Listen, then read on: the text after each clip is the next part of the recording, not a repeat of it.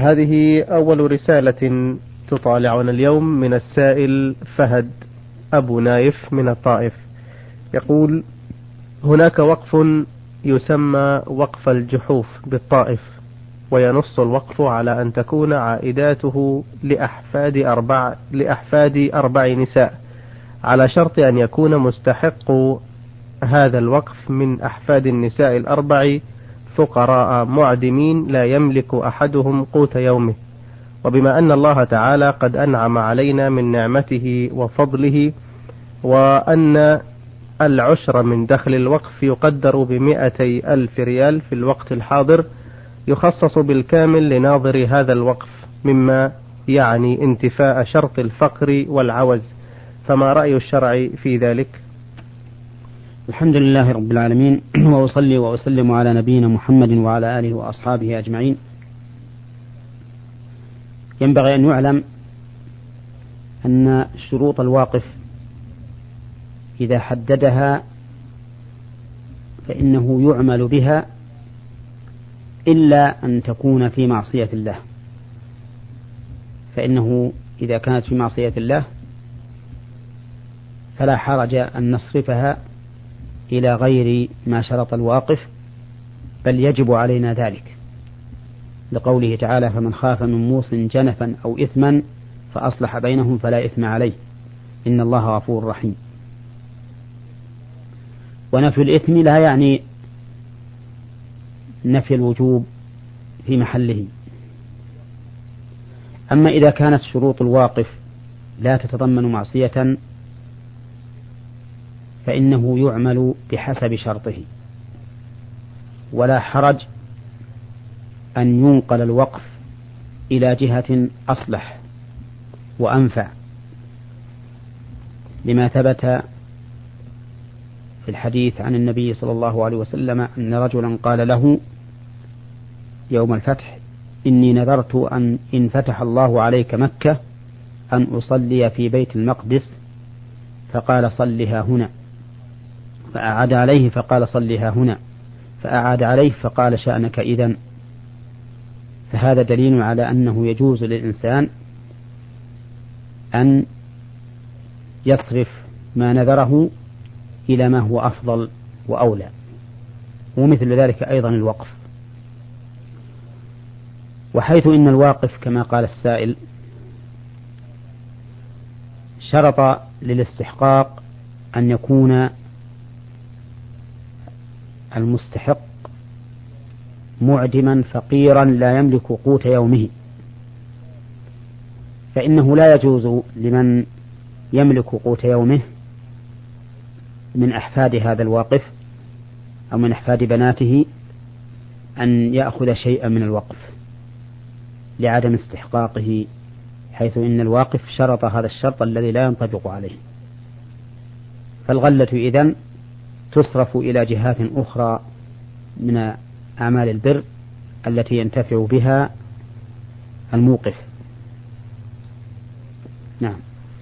آه للسائل بقية في سؤاله لم أنتبه لها يقول بما أنني أقل المستحقين حيث أنني طالب وأعول أسرة وقد حرمت من ريع هذا الوقف بناء على أمر ناظره فهل يحق له التصرف في هذا الوقف بهذا الشكل وحرماني من شيء منه؟ إذا كنت لا ينطبق عليك شرط الواقف فإنه فإنك لا تستحق شيئا.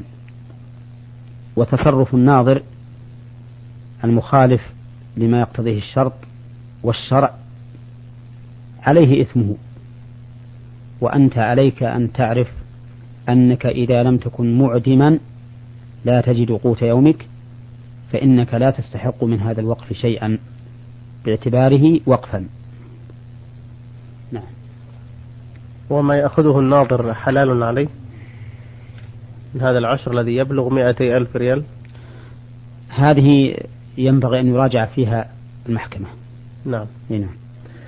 بارك الله فيكم. هذا السائل محمد عمر أحمد من السودان بعث بثلاثة أسئلة في سؤاله الأول يقول قيل إن سيدنا محمدا صلى الله عليه وسلم جاءه ملك وفتح صدره وملأه نورا.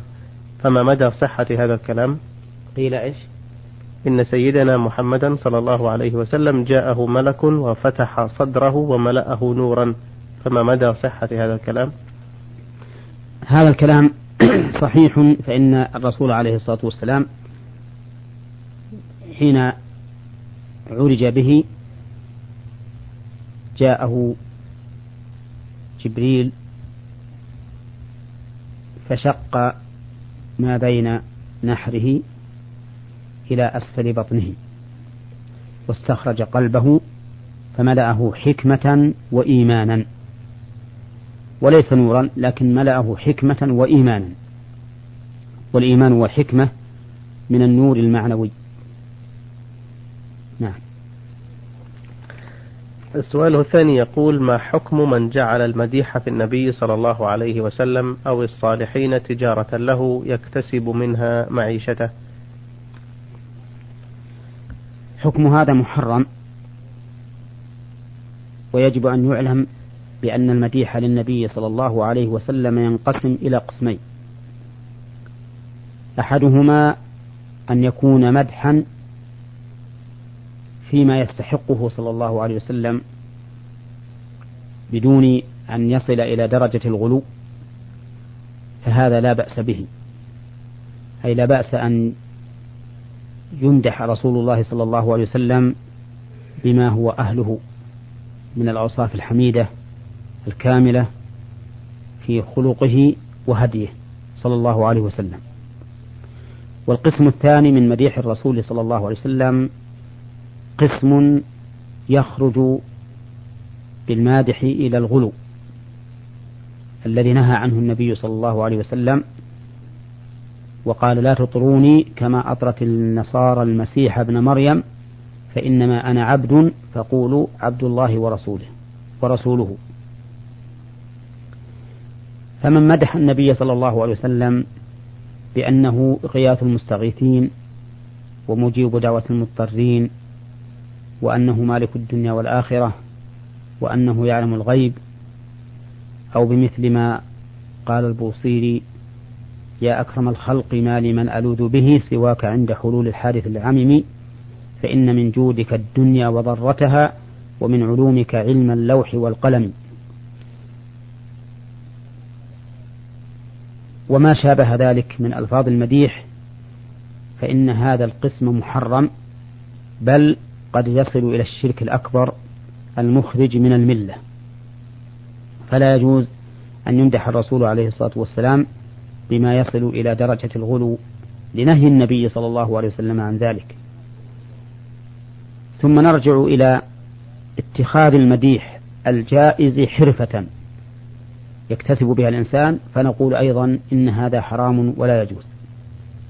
لأن مدح الرسول عليه الصلاة والسلام بما يستحق وبما هو أهل له صلى الله عليه وسلم من مكارم الأخلاق والصفات الحميدة والهدي المستقيم مدحه بذلك من العبادة التي يتقرب بها إلى الله. وما كان عبادة فإنه لا يجوز أن يتخذ وسيلة إلى الدنيا. لقول الله تعالى من كان يريد الحياة الدنيا وزينتها نوفي إليهم أعمالهم فيها وهم فيها لا يبخسون. أولئك الذين ليس لهم في الآخرة إلا النار وحبط ما صنعوا فيها وباطل ما كانوا يعملون. نعم. له سؤال أخير يقول سجد إمام بعد السلام عن عن سهو بزيادة في الصلاة ومن المصلين رجلان لم يدرك الركعتين الأخيرتين فقام لإكمال صلاتهما ولم يسجد مع الإمام ولا بعد إكمال صلاتهما. فما حكم صلاتهما تلك؟ آه، لم يبين السائل هل سجود السلام هل سجود الإمام للسهو بعد السلام أو قبله. بعد السلام. والظاهر أنه بعده. نعم. يبدو هكذا. نعم. فإذا كان بعد السلام ذكر أنه بعد السلام. نعم, نعم. فإذا كان بعد السلام فإن قيام الرجلين دون السجود معه هو المشروع عند بعض أهل العلم. وعند الآخرين يجب عليهما أي على هذين المسبوقين أن يسجد مع الإمام بعد السلام ما لم يقوما فإذا قاما فإنهما لا يرجعان ويكملان الصلاة ويسجدان للسهو كما سجد الإمام. وعلى هذا فنقول حكم صلاة هذين الرجلين صحيحة لا تبطل لا عند من يقول إنه يلزم اتباع الإمام في السجدتين بعد السلام ولا عند من يقول إنه لا يلزم لأنهما كان جاهلين والجاهل معذور بترك ما يجب عليه. ولكنه إذا كان هذا المتروك الذي تركه مما يجب عليه يمكن تلافيه بقضائه في وقته فإنه يقضى في وقته. وأما إذا فات الوقت فإنه لا يقضى. هذا في الأمور المؤقتة كالصلاة. أما غير المؤقتة فإنه متى جهل الواجب ثم تبين له وجب عليه القيام به. نعم, نعم. آه، لو فرضنا أن السهو حصل في الركعتين الأوليين اللتين لم يكونا مع الإمام فيهما فهل يسجدان أيضا مع الإمام؟ نعم على قول من يقول بذلك يسجدان معه وإن لم يدرك السهو. ذلك لأنهما ملزمان بمتابعة الإمام. أحسن الله إليكم. هذه ثلاثة أسئلة بعث بها الطالب ابن سوبي من مكة المكرمة. يقول في سؤاله الأول شخص ترك بلده إلى بلد آخر طلبا للعلم وقد جمع مالا من المحسنين ومن بعض المكافآت والمساعدات التي تلقاها ويريد العودة إلى بلاده وقد حال الحول على هذا المال. ولو أخرج زكاته ربما لا يكفيه الباقي للعودة إلى بلده. فما الحكم لو أجل الزكاة إلى ما بعد وصوله إلى بلده؟ وجوب إخراج الزكاة على الفور. نعم. ولكنه إذا كان يتضرر بإخراجه على الفور فلا حرج عليه أن يؤخره حتى يقدم إلى بلده. إذا كان قدومه إلى بلده يتأخر تأخرا يسيرا كالشهر والشهرين. أما إذا كان يتأخر لمدة طويلة فإنه يخرج الزكاة عما في يده من المال وهو إذا إذا نفد ما عنده فلم فلا يمكنه أن يصل إلى بلده يستطيع أن يأخذ باسم الزكاة ما يوصله إلى بلده لأنه حينئذ من أبناء السبيل.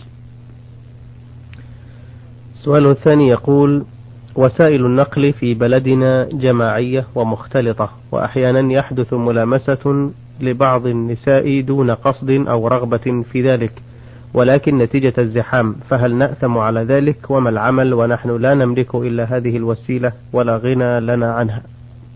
الواجب على المرء أن يبتعد عن ملامسة النساء يعني عن مزاحمتهن بحيث يتصل بدنه ببدنها ولو من وراء حائل. فإن هذا داع للفتنة والإنسان ليس بمعصوم.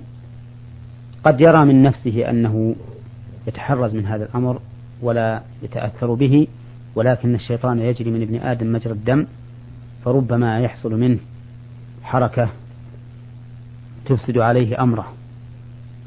فإذا اضطر الإنسان إلى ذلك اضطرارا لا بد منه وحرص على أن لا يتأثر فأرجو أن لا يكون عليه بأس. لكن في ظني أنه لا يمكن أن يضطر إلى ذلك اضطرارا لا بد منه. إذ من الممكن أن يطلب مكانا لا يتصل بالمرأة. حتى ولو كان واقفا وبهذا يتخلص من هذا الأمر الذي يوجب الفتنة. وعلى المرء أن يتقي الله تعالى ما استطاع وأن لا يتهاون بهذه الأمور. كما أننا نرجو من القائمين على هذه الوسائل أي وسائل النقل أن يجعلوا مكانا مخصصا للنساء لا يتصل بهن الرجال. نعم. له سؤال أخير يقول فيه رجل طلق زوجته ثلاث طلقات ثم اتفق مع شخص آخر ليتزوجها مدة أربعة أشهر أو خمسة ثم يطلقها ليسترجعها زوجها الأول الذي ندم على طلاقها ورغب في استرجاعها وقد حصل ذلك ثم استرجعها الأول فعلا بعقد جديد فهل هذا النكاح صحيح أم باطل؟ هذا والعياذ بالله. من الحيل المحرمة التي يتوصل بها الإنسان إلى تحليل ما حرم الله. ومعلوم أن التحليل أن تحليل ما حرم الله من الحيل بالحيل لا يزيد الأمر إلا شدة لأنه مخادعة لله ورسوله واستهزاء بحكم الله. فإن من السخرية أن يحرم الله عليك شيئا ثم تلف وتدور حتى تتوصل إلى هذا الشيء. إن الله سبحانه وتعالى يعلم خائنة الأعين وما تخفي الصدور. ولن ولن يلتبس عليه خداعك.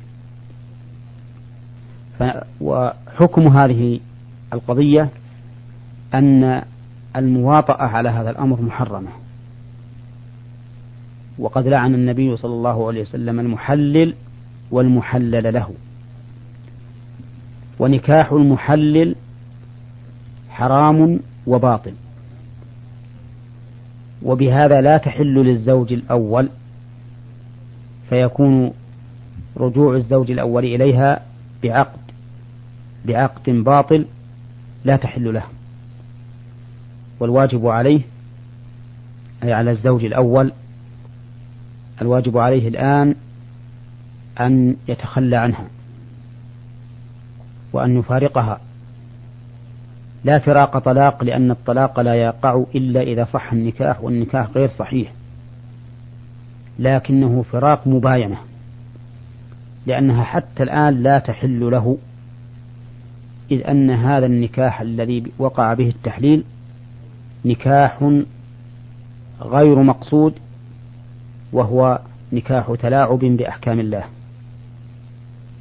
ونسأل الله لنا ولإخوان المسلمين الهداية آه، له بعد هذا الفراق إذا تزوجها زوج آخر زواج رغبة أن يسترجعها نعم, نعم. إذا تزوجها زوج آخر نكاحا صحيحا فلا فلا حرج أن يراجعها الزوج الأول لو فرض وحصل خلال هذه المعاشرة المحرمة ذرية فهل يكون ذريته شرعا؟ إذا كان يظن أن هذا عمل جائز وأنه نعم. لا بأس به فإنه فإن أولاده يكونون له وذلك لأنه يعتبر قد وطئها بشبهة شبهة عقد حيث ظن أن هذا العقد صحيح. عن جهل للحكم. نعم لجهله بالحكم فيكون أولاده له. نعم. نعم. جزاكم الله خير الجزاء. أيها الإخوة الكرام في نهاية لقائنا هذا لم يبقى إلا أن نشكر فضيلة الشيخ محمد بن صالح العتيمين المدرس.